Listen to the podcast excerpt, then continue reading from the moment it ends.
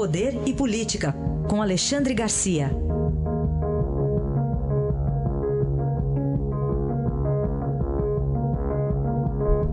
Alexandre, bom dia. Bom dia, Aysen. Bom dia, Carolina. Bom dia. Na vida que segue, na quarta-feira de cinzas, um olhar aqui para a taxa básica de juros. Não vai cair mais então, Alexandre? É o que me diz o ex-presidente do Banco Central, Carlos Geraldo Langoni. Diz que não vai cair mais, que está no chão já, né? Mas que deve ser permanente neste ano. Vai ser o ano todo que a inflação está baixa. Não há necessidade mais de mexer em taxa básica de juros para controlar a inflação. Nesse momento, o IPCA dos últimos 12 meses, contado até 31 de janeiro, está em 2,86%. E mais, ele acha que o ritmo da economia é ritmo de crescimento do PIB em 3% ao ano. E uma inflação que não vai chegar aos 4% de jeito nenhum. A gente deve lembrar que no tempo de Dilma estava a taxa básica Selic em 14,25%. Agora, todo o esforço é para fazer os bancos baixarem o juro cobrado de seus clientes, né? Que são, o juro é astronômico, né? Em alguns casos, aí naquele cheque especial, meu Deus, né? Passa de 300%, se não me engano. Há incertezas, né? É a reforma da Previdência, que se não for feita pode ser negativa para a economia. Está todo mundo de olho nas ações nos Estados Unidos. Ontem houve uma reação, né?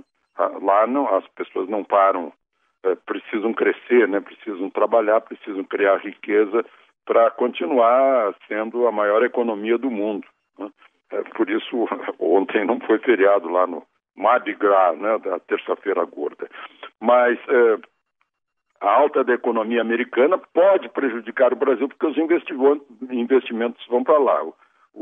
A economia de Trump está crescendo, pleno emprego, criando mais vagas de trabalho, né? Isso pode prejudicar o Brasil ao atrair investimentos. Mas, e mais importante de tudo, a janela aberta para reformas está se fechando agora, né? A gente está entrando em campanha eleitoral. O Brasil, mais uma vez, perde oportunidade. É o país das oportunidades perdidas, né? Era a oportunidade de já ter feito a reforma. A única coisa mais certa que se tenha com essa eleição é que um populista já está fora do processo pela lei da ficha limpa. Falando também da página internacional, tem dados da Organização dos Estados Americanos falando que há um ano, pelo menos, mais de 80% dos venezuelanos já estavam na pobreza. Mas a situação das crianças, especialmente, era ainda pior, né, Alexandre? Segundo a Organização dos Estados Americanos, 70% das crianças venezuelanas de até 5 anos estão desnutridas, né? Os adultos também estão, a gente está vendo. Esses que estão entrando no Brasil, só quem não sabe da fome sob o regime comunista na União Soviética, né, os desastres socialistas na Grécia, Portugal, Cuba, China, que abandonou a tempo Marx e continuou com Confúcio, é que fica pregando aqui no Brasil que o regime é muito bom, é democrático, o regime bolivariano, que agora ameaça a Guiana. Agora se descobriu que é o melhor regime para emagrecer, né? Uma pesquisa está mostrando que na Venezuela 80% da população perde por ano quase 10 quilos. Trágico, né? Mostra aí o que o básico está faltando na Venezuela. É verdade. E, Alexandre, voltando aqui para os nossos assuntos internos, a gente está com aquela memória ainda daqueles 51 milhões de reais do ex-deputado Geddel, ex-ministro Geddel. De onde vem aquilo? Será que vem muito mais?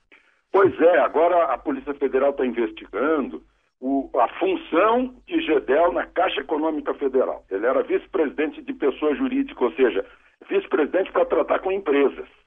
E que a suspeita é que sobre cada crédito concedido pela Caixa Econômica Federal, que é um banco público, né, ele levava a propina dele e ia juntando, amealhando a dinheirama, que a gente viu as imagens, né, dessas malas cheias de dinheiro, maras e caixas cheias de dinheiro. Aí eu fico imaginando, né?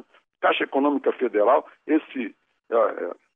Essa ação de Geddel, pelo menos é a suspeita da Polícia Federal, aconteceu parecido no Banco do Brasil, no Mensalão. A gente viu aí o Pisolato, que está cumprindo pena já, que era diretor de uma das áreas, diretor de marketing do Banco do Brasil. A gente viu que isso foi feito com a Petrobras, Petrobras e suas subsidiárias, Transpetro, Petrobras Distribuidora.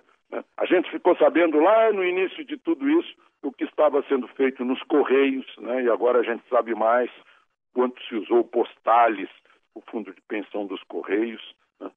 A gente fica descobrindo o quanto se usou esses fundos de pensão também, dos quais participa a empresa estatal, e fica imaginando o que teria, o que estaria acontecendo com as siderúrgicas se não tivessem sido privatizadas, o que estaria acontecendo com a telefonia se não tivesse sido privatizada. É um horror essa privatização por parte de partidos políticos das empresas que, na verdade, são do povo brasileiro.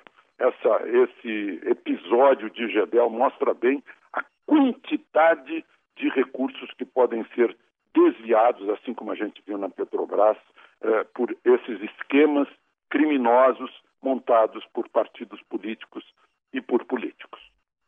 Aí está Alexandre Garcia, que volta amanhã para falar mais de política na programação da Eldorado. Obrigado. Até amanhã, Alexandre. Até amanhã.